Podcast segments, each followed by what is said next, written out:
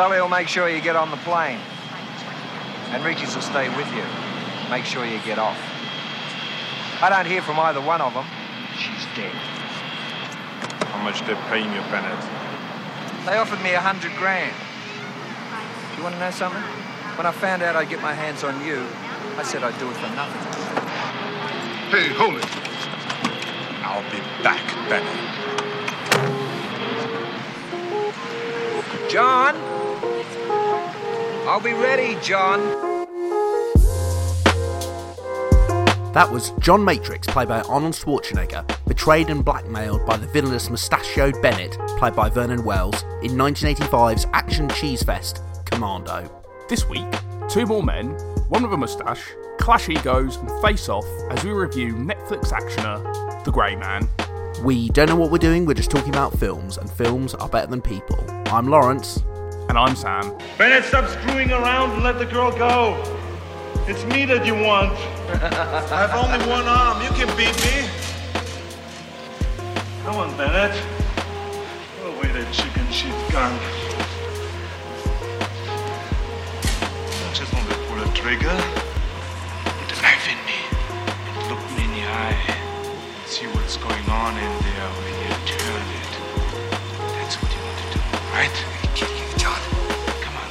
on, let the girl go. It's between you and me. Don't deprive yourself of some pleasure. Come on, Bennett. Let's party. So this week we reviewed The Grey Man, which is out on Netflix and in some cinemas right now, and Sam's going to tell you the plot. Six works as a grey man for the CIA, an assassin who isn't technically part of the organisation, but does all their dirty business. After Six uncovers corruption at the top of the CIA in his latest job, his old employees hire Lloyd Hansen, a sociopathic private contractor who will go to any measure to take him down. Or, as a haiku, secret assassin jet sets to fight double cross.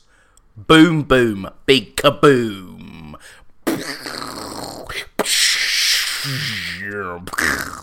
Sounds like the plot for uh, the latest James Bond film. yes, uh, I guess. Or any Michael Bay film. Or any My- Michael Bay film, big yeah. explosions at the end there. yeah, Michael Bay's more appropriate. But yeah, it feels like we're, we're coming home in a way, talking about an action film again. Yeah, back on that, back on that old horse. My uh, favourite subject, the action genre. I felt like the haiku needed a bit of bombasticism to represent all the various levels of bombasticism that happens in this film, and I wanted to communicate that because actually, it's the, the the plot's fairly simple. It's it's something that you're going to come across very often in order to make the haiku plot recognizable of the plot you need something that people are going to go oh yeah that's what's in that film and i felt like all the explosions really represented it Plus, it was only a matter of time before one of your haikus ended in kaboom. it certainly was Well, to hear more kabooms, here's a clip from. What are we reviewing again? the grey man Lloyd. I got an urgent locate and destroy. That could be fun. The man's got some street cred.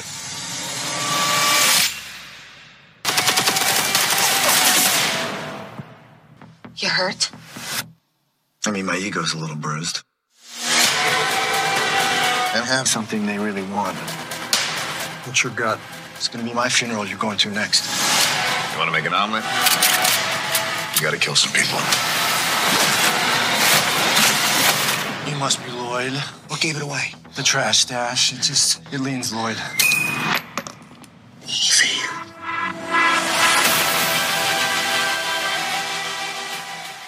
Right, so yeah, this is the latest Netflix original, one of their biggest releases of this year. And it's actually a Netflix original. They didn't just buy it off someone and then slap Netflix original on there.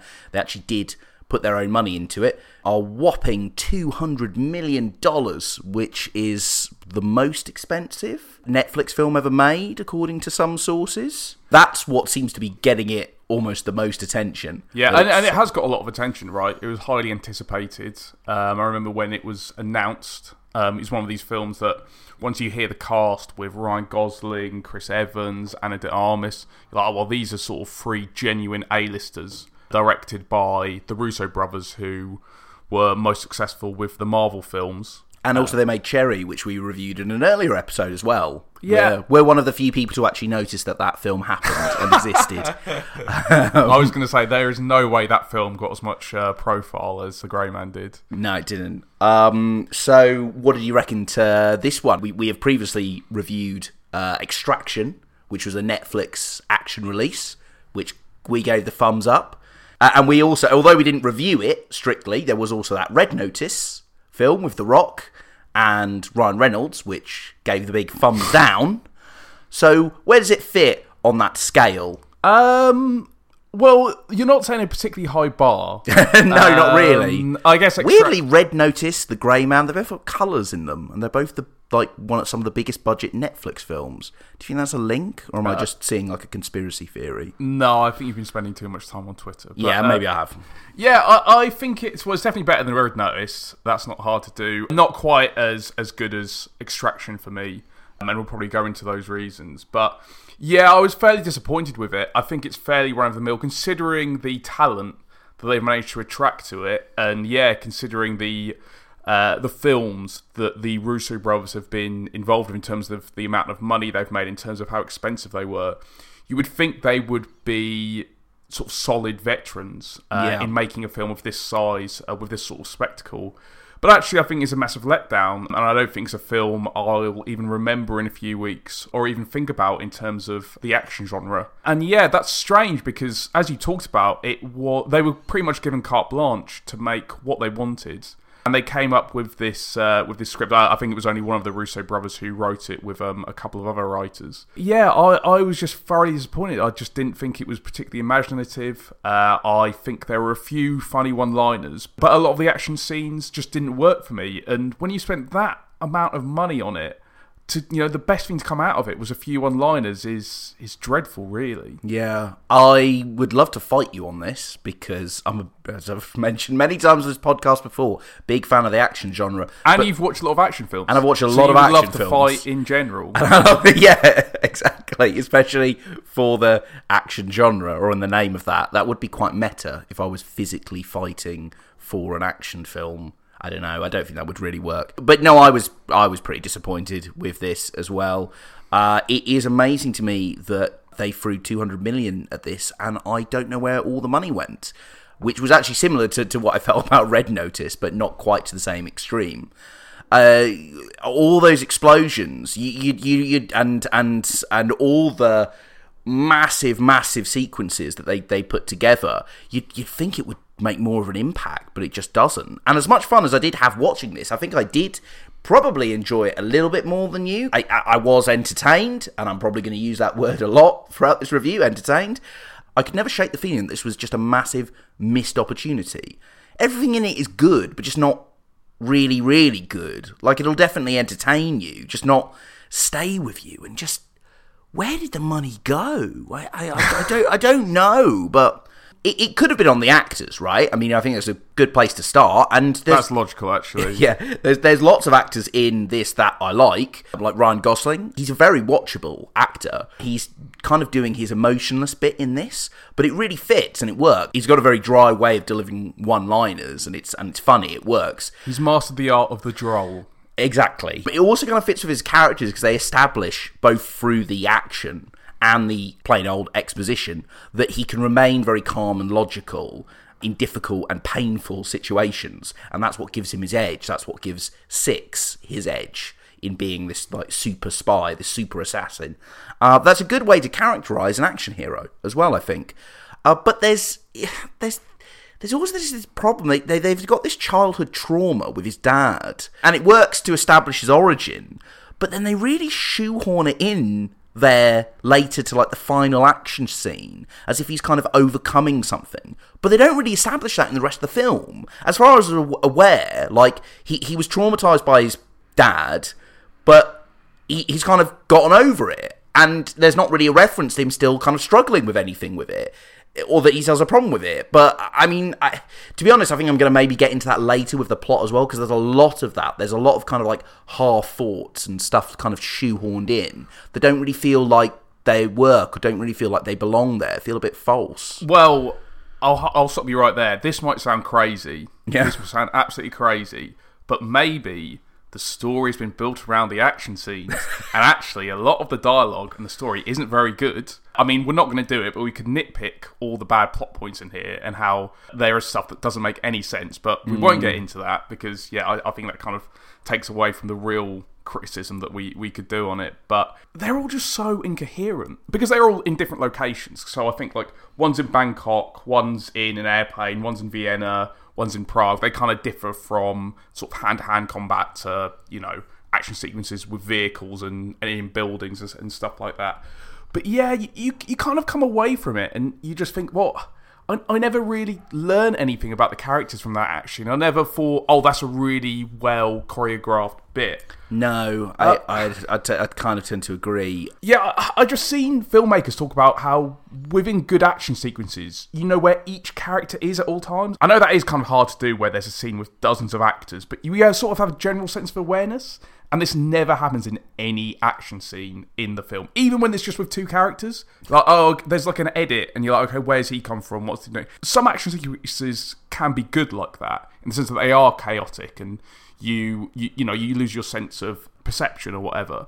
But in this, it's just like, oh well, all these characters coming out of nowhere, and, and you know, all these sort of flashy camera movements. It just doesn't work. It just all sort of blends into nothing. I don't necessarily agree that they're they're not good action sequences. I think there are some good moments in them, but they're just really inconsistent. Like the rest of the film, it's just a, a bunch of missed opportunities, right? Like an example of what you're talking about, and I, I think what I'm talking about is like there's an early scene in a plane, right, which is some very slick and visually interesting choreography with like a coloured smoke grenade that Six is, is using as a weapon and also as like a distraction. And it also establishes that Six is a really good improviser, like someone that keeps a cool head in a in insane situations. And again, that's what gives him the edge. That's what makes him this super spy. So it's good in the way it begins, and then unfortunately, it just it just becomes really hard to follow, and you, you can't tell what, what what is going on, or like who's ro- or who's rolling around as the plane sort of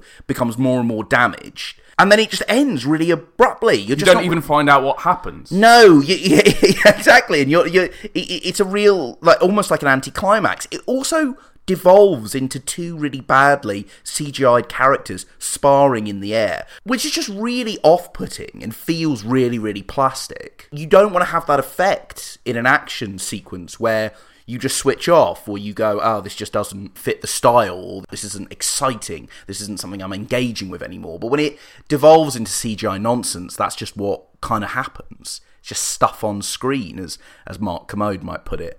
Um, Yeah, I mean, I just think a lot of action films at the moment, their reach exceeds their grasp in the sense of that they kind of think of these really great action sequences and they get lazy in the sense of, we'll just do that with CGI, we'll do that with green screen. And I don't know when that happened in action films, but it's just really, really disappointing. Yeah. It's just kind of like they're just resting on their laurels a little bit.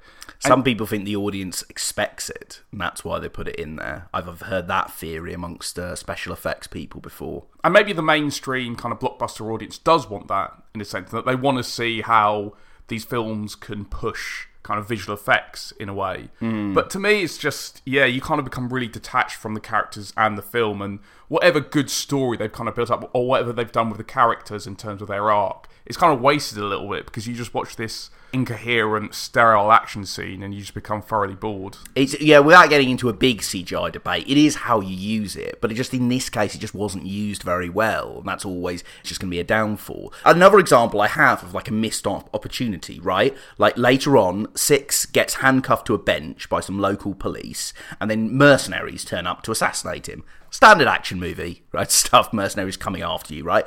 But that's a great jumping off point for a sequence. If you if your hero's handcuffed to a bench and someone's coming to kill him, how does he defend himself? How does he escape? How does he fight when he's compromised like that? This is just a really good like starting point. You can create a good action sequence from this, something that's exciting and engaging. But the sequence kind of seems more interested in blowing up cop cars and uh, around six, and then several color coded teams of mercenaries. You like- don't know who they are. yeah, I don't know who they are, but they're fighting the police, and the police are fighting them. And it's just like, well, no, hang on, you, you've got this thing going on with the main character over here. Like, he jumps behind the bench, but then he just doesn't seem to be doing very much. They, of course, do do something with that scene. He does have moments where where he's handcuffed to the bench and he has to escape, and there's some good moments in it. But, but mainly they're just chucking bombast at you. They're chucking kabooms at you and and and and bangs and cool guns and th- th- they should just focus on that core concept. Why didn't they? That's a missed opportunity And the best moment in that action sequence is the look that Ryan Gosling gives, or sorry, the character of Six gives, when he can't get a gun. Because he's trying to get a gun to shoot himself free from the bench. Yeah. And at one point, I think the gun gets shot away, or he loses it, or something like that. And he just gives this, like, really tired, frustrated expression. And because Ryan Gosling's really good at that, he's a very good sort of non dialogue actor. emoter And a, a motor, yeah, a good emoter, exactly. And that's just a really good look. And but that's the strongest. You know, all the money or like all has gone to the the guns and the explosions and the cars kind of falling off things or whatever.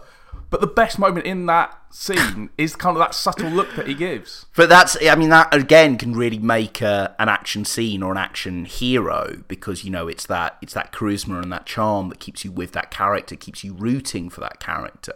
You, you know, would we be rooting for Indiana Jones uh, in in those various action sequences throughout the the series if he wasn't such a, a fun and charming, exciting character to watch? You know, it's Bond exactly the same, right? I, I, I do think you've got generally quite good hand to hand choreography in certain bits. Like an Asian mercenary that gets introduced later has some good sequences. There's a good sequence where him and another character are wrapped up in rope trying to kind of garrote and strangle one another. And it's really well realised. That's the kind of thing I really enjoy because there's a kind of kineticism to it. And that's really fun to watch. Even though that's kind of slightly subdued by another action sequence happening at the same time. Yeah, I So guess, basically, yeah. it kind of loses its momentum a little. The final conflict, though, between uh, Evans and Gosling is just what you've been looking for. They're both really physical actors, and it's exciting and it's pr- appropriately climactic, but it just never really pushes the envelope. There's not really a sequence in here that I could say, you have to see that, you know, like I would in Extraction or The Raid or, or even a John Wick film, right? I'm not even talking about like essentials of the genre. Sometimes you'll get something that's sort of passable as a film, but there's only really like one great sequence in it.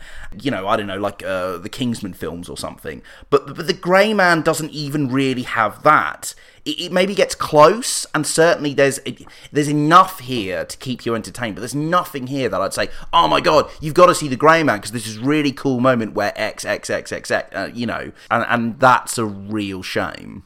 We should probably talk about Chris Evans a bit more because Oh, I I'd think love he's to the, talk about Chris Evans, He's yeah. the strongest presence in this film, really. I think so. I mean, his look is really good. He's obviously got that slightly strange uh, mustache, and he kind of wears these kind of slightly outlandish clothes. He seems Yeah. sort of very stylish compared to everyone else uh, around him. Uh, but yeah, he's a complete sociopath. He he tortures for the fun of it. He doesn't have any sort of empathy with anyone. He No. he kills. He he tortures people, and he he takes great relish in in all those heinous acts. And I think Chris Evans is taking great relish in these serious acts because I think he's having a lot of fun playing this character, and it shows. Maybe he's having a bit more fun than than it is fun to actually watch him, but it was it was still great. Um, I generally I really like uh, Chris Evans. Like he's best known for playing the ultimate Boy Scout in Captain America, and he's great at that. But he can also be really funny or really sinister, and he combines both in this character of Lloyd. He's a really fun watch, and actually him and Gosling did work really well together. They had a kind of chemistry. The only issue that I do have is that we have seen Chris Evans play this sort of role before. I mean, it's kind of that character from Knives Out. But Yeah, he is. sort of murders dozens of people except just one. He's kind of still arrogant, snarky, like alpha male, and Yeah. but he's got a lot of charisma to that. So again, it's like probably the strongest part of the film, but it's a character we've seen him play before. So you know, go watch Knives Out if, if you'd rather Chris Evans play that character, but in a much better film. Yeah, I guess so. Sixes is, is the grey man because he's not really part of the CIA he, and he's deniable, right? And he occupies a kind of grey space, I guess, morally or in terms of being a spy or a criminal. What is he? He's, he's neither. He's kind of in the grey area. But then in the first action scene, we establish he's very moral. and he's very likable and consistently a white knight, right? There's, there's not really much question or conflict with the eponymous Grey Man. Again, maybe it's not exactly referring to his to his moral standing, but I mean, it just it, it's just kind of an example of like there wasn't anything really interesting going on there. They also sort of chuck some philosophy at us a couple of times. They reference Sisyphus and Schopenhauer, but it's all just skin deep. Like these people are referencing these philosophers or their philosophies or these philosophical tales, right? But it doesn't really have anything to do with the things that's going on on screen. It's just window dressing. And it feels really cheap. It feels like, again, a missed opportunity. It just feels like that, that everything in this is just really, really skin deep. And it didn't have to be, right?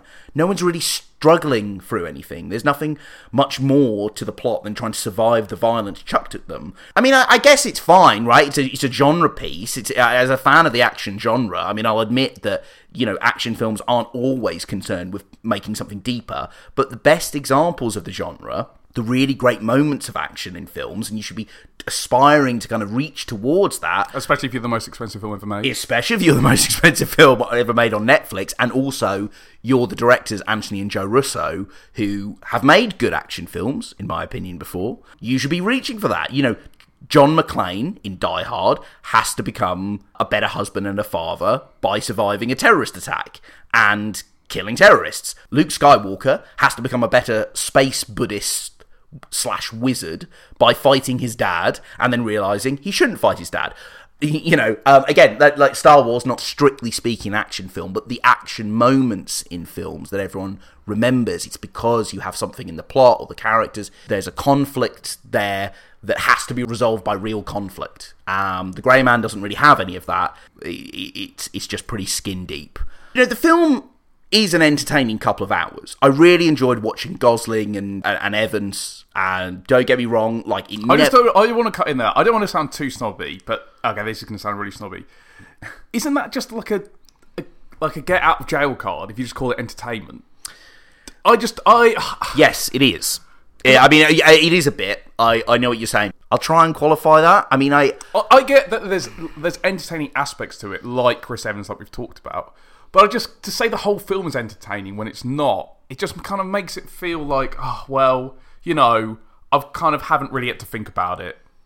Good for me. I, I just... and I do hate that. I do really fucking hate that when people because you, you're starting to lean towards then an argument of like, oh, it's just a bit of fun, it's just entertaining. You stick it on and then you sit on your phone and then it's like, no, I'm not. You know, I, I, I don't care about films in this way to think that anything needs to be just like flashing colours in the background with explosions and occasional quips. It should never be that way. But it was entertaining, so something about it worked, right? I mean, I, I feel like I've really slagged it off in this podcast, right? But actually, a lot of the stuff does work. I think there is charisma. I think there is some moments of like exciting action. It never irritated me. It never bored me. Uh, he never like insulted me. It even uh, actually manages to uh, to avoid making Ana de Armas like fight with her legs or wear skimpy outfits and makes her like an equal to the other characters, which is pretty good going for for an action movie. But it's kind of just shallow and forgettable. And I think with all the stuff they're throwing at it, I just can't believe they couldn't make a real action classic. That's what I was really hoping for for this money. You're right. I would never say it's entertaining. Full stop I'd say that I was entertained, but the thing you should be taking away from this is that it's it's not going to give you any protein. It's not going to give you even a, a semblance of what other action films that I really love, really champion, even ones that are probably a bit more flawed than this are. I feel like at least they're trying to attempt something more stylized and interesting yeah, uh, I just think there are a million more action pieces out there that are much more worth your time that cost a hell of a lot less. Yeah, I kind of feel it's no context violence, the movie. I just think any sort of action sequence or violence should be defined or should be justified. And I think it as I said like earlier in the podcast, it just does feel like a film that's been built around the action scenes, and you just need plot, you need the story and the characters to work. And then also you need to make the action sequences diverse and interesting. And okay, yeah, we do go to slightly different locations. There are uh, bits in each um, action sequence that are slightly different, but it still just feels like a little bit too safe. And again, too many visual effects that don't really make you feel inspired about what they've done, really. Yeah, I'm kind of with you, and I just think that's such a shame and a waste of talent. But you know, Chris Evans is is really strong in this. And I feel like he probably has some of the the best lines of dialogue. In, in fact, actually, I think the dialogue itself is probably the strongest part of it. So it feels like within the the, the script writing, they did come up with some really really good lines and ones that did translate from script to screen. But it's just a shame that I never really feel that about the, the non dialogue, the the action or the or the or the big set pieces really. Yeah. And yeah, overall just a pretty disappointing watch. I mean, there's a scene in the film when Lloyd is being hired by his superior, uh, Carmichael. Um, he basically the Carmichael says to him, "You've got an open checkbook, any means necessary." And I feel like Carmichael in that scene is Netflix, and the Russo brothers are Lloyd, and they're just being given like as much money as like just go and make this film, just like go and you know go, go and do what you want of it, but you know we want we want this from it, and ultimately, yeah, I mean, well, Lloyd isn't successful in his mission, and and neither were the Russos. I'm about to put a hit so big on your boy's head that even his most loyal allies won't hesitate to drop a dime. Every grade A wet team from here to Reykjavik will be vying for the prestige of killing the infamous Sierra Six. I can kill anybody. Maybe not anybody.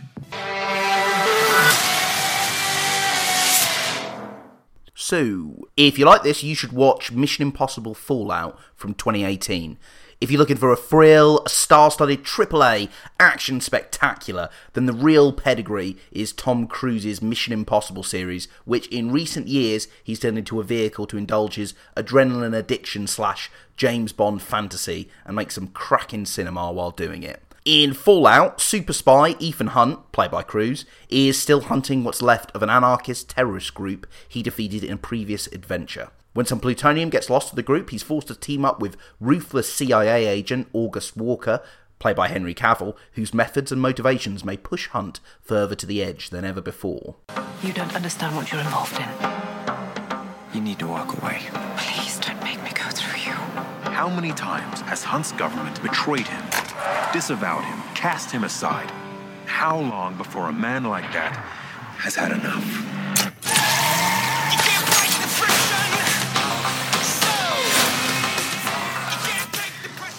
So, watching this in the cinema in 2018, I was literally on the edge of my seat, which I acknowledge is ridiculous. I'm old enough and ugly enough to know what's going to happen, but it shows you how effective the Mission Impossible films have become in creating really thrilling cinema. And that's exactly what The Grey Man wanted to do too, uh, whether it did or not will depend on the viewer.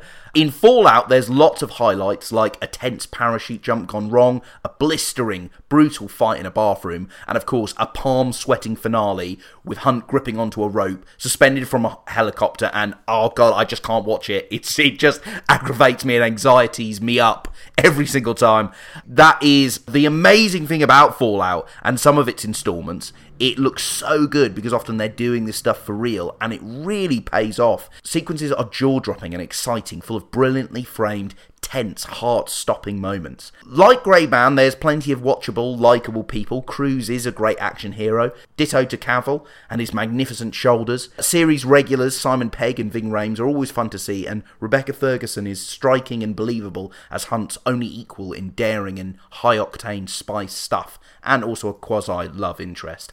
Oh, and scary Sean Harris is always great as well. It's good to see him in the film. There's something in, in Fallout about moral lines we do and don't cross, which is good but maybe feels superfluous. But at least it's there and a half decent theme, unlike The Grey Man. If you're looking for the uninhibited, old school thrill of being on the edge of your seat, like I was in that cinema four years ago, Fallout is the zenith of a series and a creator who's keeping that glorious tradition of big budget, big screen, stunt action cinema alive, and for that, Tom Cruise, I salute you. Yeah, I salute Tom Cruise as well. I think because he's so determined that all the action sequences are done for as real as possible. Yeah. Now, in the Mission Impossible films, that isn't going to happen because yeah, you know, some of them are ludicrous and they involve him, you know, jumping off tall buildings or him in in helicopters or, or whatever it is. It's funny you say that because he often does actually jump off a tall building and often does actually fly the helicopters that he's in. It's amazing how much that stuff he does for real, but I, I know what you mean. It is a fantasy still. And to his own detriment in some ways, because obviously during uh, Mission Impossible Fallout, he broke his ankle. He did. jumping off a building. That's how dedicated he is. But it, that's the sense. It's that sort of philosophy when they're making the film of trying to get it as good on screen as it possibly can be, and not being like, oh, we'll just do this in the edit, or oh, we'll just do this kind of CGI or green screen. It's that commitment to the audience, and I think that's just so refreshing to see. Hmm. But what's different about what we took, what you talked about earlier when you had you talked about that phrase entertaining? What's different about that than what we're talking about with Mission Impossible? Because obviously we're talking about the thrills of Mission Impossible, but when you know, and the series, particularly Fallout. But yeah, I mean, aren't they just sort of building a film around an action scene, around a concept of putting something really exciting and thrilling and palm sweating on screen? Is, is is that not just doing something for just to be entertaining? Yeah, I think you can definitely level that at the Mission Impossible films. I do think the stories are like a little bit better than stuff that we see in, in The Grey Man and other sort of action films. But actually, what I would say for the Mission Impossible films is that because we've we're used to these characters and we've seen these characters before, we care about them. So obviously, Oh, right. most of the cast from Fallout we've seen in previous Mission Impossible films, so we've built relationships with them, and I think that's key. But people might not disagree with me on that because maybe there are a few of those characters that I just kind of paid lip service. But the fact that we have got someone like Sean Harris, who played the villain in the previous uh, Mission Impossible film, Rogue Nation, the fact that we've got him back, that you know, there's momentum there and there's an understanding. You know, we don't have to rush to include new characters like we do with the Grey Man. I mean, obviously, Mission Impossible is a sequel, Grey Man is, is a new film, but there's just never care and attention done to those characters.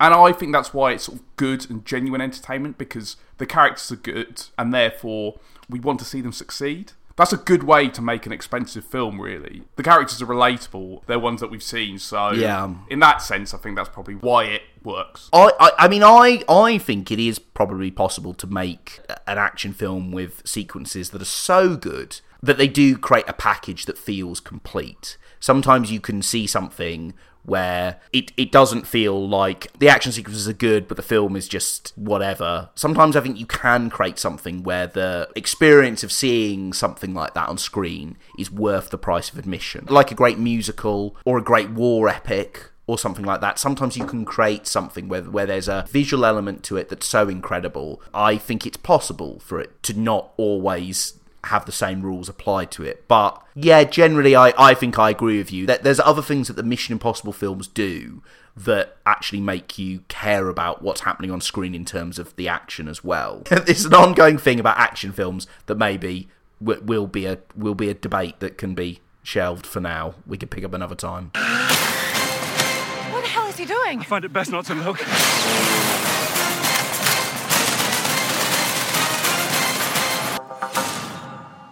If you didn't like this, then watch Ronin from 1998. An international group of five ex government mercenaries meet up in Paris and are hired to steal a case. None have met, but are vaguely aware of each other's work. Their attempt initially fails, but after a chase sequence leading to Nice, one of the group steals the case and tries to sell it to the Russians. It is up to the rest of the fractured group to refine the case and complete the mission. All good things come to those who wait. Target is on the way. We've gotten the word. We're moving. Come on, let's go. You don't want to go in there. Get out of here. Walk away. Walk away. Let's go! How did you know it was an ambush? That's the first thing they teach you. Who taught you? I don't remember. That's the second thing they teach you. We've made a good plan, and we're gonna stick with it. Who's this girl work for? Are you afraid? Of course I'm afraid. You think I'm reluctant because I'm happy? So, Ronin is a slight change of genre, with it being an old school 90s thriller opposed to an action blockbuster like The Grey Man. In that clip, you might have heard Robert De Niro, clearly the biggest star in the film, who plays Sam, one of the American mercenaries, who isn't what he says he is, but that is like most of the players in this piece. A main difference is the speed and style of action, with there being no use of CGI and less hand to hand combat. There's more of a functionality to Ronin's action, with the car chase sequences being pragmatic and the characters not chiseled, muscular Ubermen. Ronin's spies and operatives are part of the post Cold War era, confused, duplicitous, and who were trained in the art of information sharing rather than violence. The government backed assassins of the Grey Man are that of the 9 11 era torturers, corrupt technocrats who don't play by the established rules, a kill or be killed mentality. Am I making Ronin sound fucking boring? yes, I am. That's because it has depth and context to the action. Maverick director John Frankenheimer shot all the gunfights in real time because he felt that was the most realistic way to shoot on screen violence. There's a reason each sequence takes place. It never feels forced or abrupt, like in The Grey Man. As you get to know the characters, the story becomes more absorbing and there's a heightened sense of excitement to the big set pieces because of it. I obviously don't think it's mundane. The world of the film is defined by the meaning of its title. Ronin means drifter or wanderer, a samurai without lord or master. This establishes the idea of these lost souls travelling around Europe, unaffiliated to either the West or the East, as they once were. There's a coolness to Ronin that the Grey Man never achieves. While the script for the Grey Man does deliver some funny one liners, De Niro and the rest of the cast revel in the terse and blunt dialogue that matches the nature of the story. Essentially, Ronin is a film where the action is built around the narrative. The Grey Man is light and fun for the most part, but is undercooked in so many ways. It might be too dry for a modern Netflix audience who want instant gratification, but Ronin is a film that is a staple of the thriller genre, whose sophisticated action scenes will stand the test of time. Yeah, the long-time listeners of this podcast may remember that Sam has talked about Ronin in a previous segment many, many episodes ago. Kind of caught it again on a bit of a rewatch. I think probably during lockdown, and really wanted to talk about it. And it was, and, and then I watched it afterwards. I don't think I love it as much as you do. I don't think the action sequences have much personality to them, really. But what I like about it is it's one of these. Do you mean personality, or uh, because I get the sense that they're very like pragmatic and realistic, and I think that's good. I yeah, think that's, I think that's really good. to and see. that is a personality, right? I mean, that is a personality to an action scene if they are pragmatic. So yeah, maybe personality is the wrong word. Maybe I just didn't really get much thrill from them or something. But I agree that's the point. I mean, I think I would put Ronin in this bracket of of 90s films that were kind of the last of the Cold War espionage genre. You know, there were some films still trying to, even though the Cold War was over, still making films in the style of a Cold War thriller or updating the Cold War thriller and turning it into something else. And that's what Ronin was was continuing to do as well. It's a great watch if you love that period of cinema and that kind of thriller, and and it also kind of is is kind of a mixture of an espionage film and a heist film as well, which kind of a, a, a weird, interesting hybrid. Yeah, that's a good point. Actually, yeah, there is sort of element of a of, of a heist film in it, which kind of makes it's a nice kind of package in that sense, in that you kind of get a bit of a, an amalgamation of those both two genres. But yeah, I try to champion it as much as possible because, as you say, they, it is a bit of a relic. We don't really see films like that these days, and the fact that you've got the star power of Robert De Niro, you know, someone who's kind of established, and he's coming to do this this thriller, it just you know, it just, it just feels so unique in a way. No, Mm. I've used unique, the word that we try not to use on this podcast. But I don't know. But I want to do it for I want to do it for Ronin because I do believe that it is uh, it is unique. Is that a rule? Are we are we trying not to use yeah, the word yeah, unique? yeah. I came up with it a couple of podcasts ago. Okay, I'll, I'll I'll remember that. It's one of these films that's a bit lost to time because, and, and I think it's like that with a lot of those espionage thrillers because, I mean, the the star power of some of the people in them has definitely dwindled, uh, and the the kind of thriller they're making you just don't really see anymore. And after 9 11, it, it's not the kind of thing that studios make or people necessarily want to see. But I think that does make it more interesting. I, I think it's really ripe for a rewatch. I think if anyone does have access to it, it was on Netflix for a long time. I don't know if it's still on there. It's the on uh. Amazon Prime. Oh, it's but on actually, Amazon Prime. When you say about oh, it's it's kind of been lost to time. The Grey Man will never be lost to time. Like no one in 25 years is going to be going back and thinking, wouldn't it be great to see oh, a film like The Grey Man where there's loads of explosions and you know the CGI looks out of date in five years and you know we've got these archetypes that we've seen in so many action films. Oh, Yeah.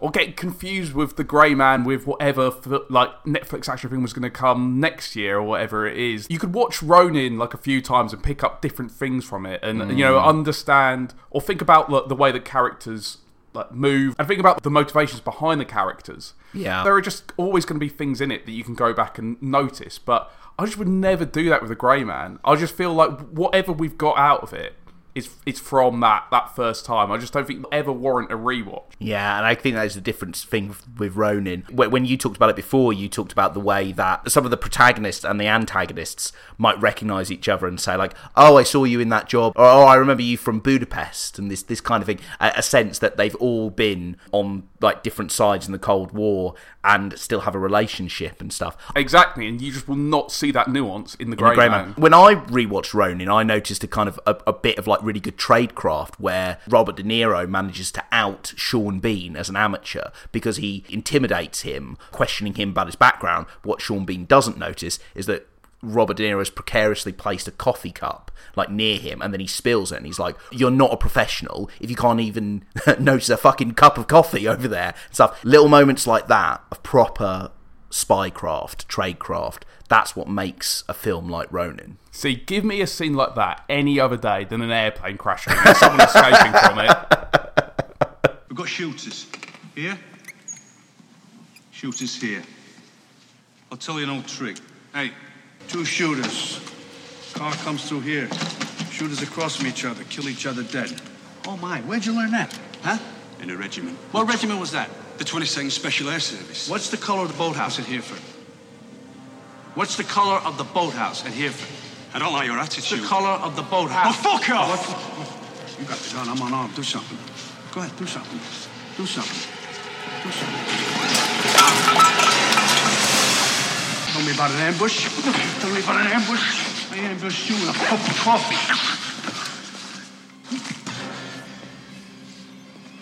You'll get your money when we get the kiss. The others too. That is what I understood. Come on, we've gotten the word. We're moving. Oh, the Grey Man. Oh, you know what we didn't talk about actually enough, I feel, especially given we just talked about Mission Impossible Fallout, mustaches.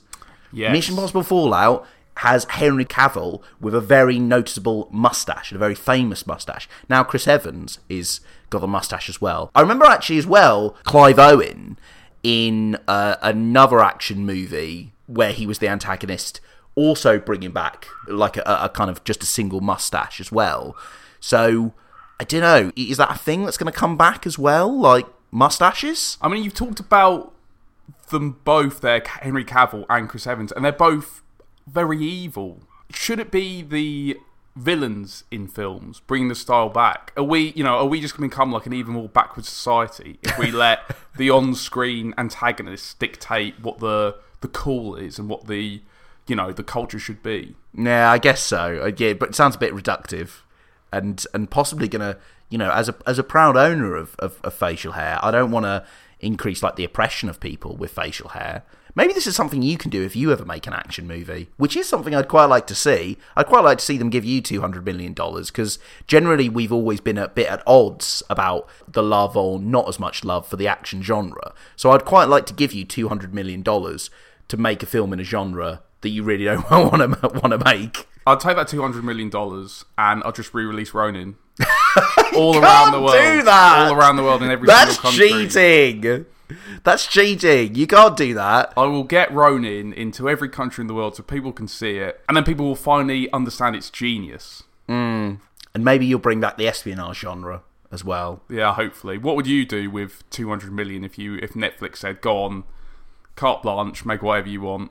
Carte blanche, make whatever you want. Um, well, I'd like to make an action movie version of this podcast where maybe like me and you are on opposite sides of like championing a film or something, and we have to blow up a lot of stuff to try. And... Maybe I'd make the I'd make a film about you trying to get Ronin into cinemas, and I'm the villain, and I've got to stop you getting Ronin into cinemas, and I've got to get The Grey Man two into cinemas instead, and then we have to like blow up stuff to try and stop the other one getting their preferred film into the, into into cinemas. Well, as long as you dress me like Chris Evans in The Grey Man, that's fine by me. he did have a fabulous polo neck, didn't he?